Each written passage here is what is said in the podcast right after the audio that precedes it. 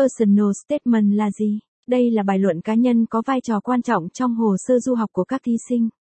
Hãy cùng Anh ngữ ETEST tìm hiểu về kinh nghiệm viết bài luận thật hay, ấn tượng và thu hút để thuyết phục được hội đồng tuyển sinh của các trường đại học trên thế giới.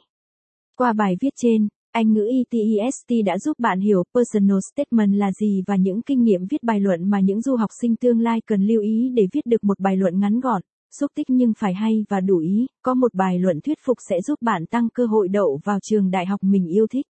Vì thế, hãy đầu tư tâm sức cho bài viết quan trọng này.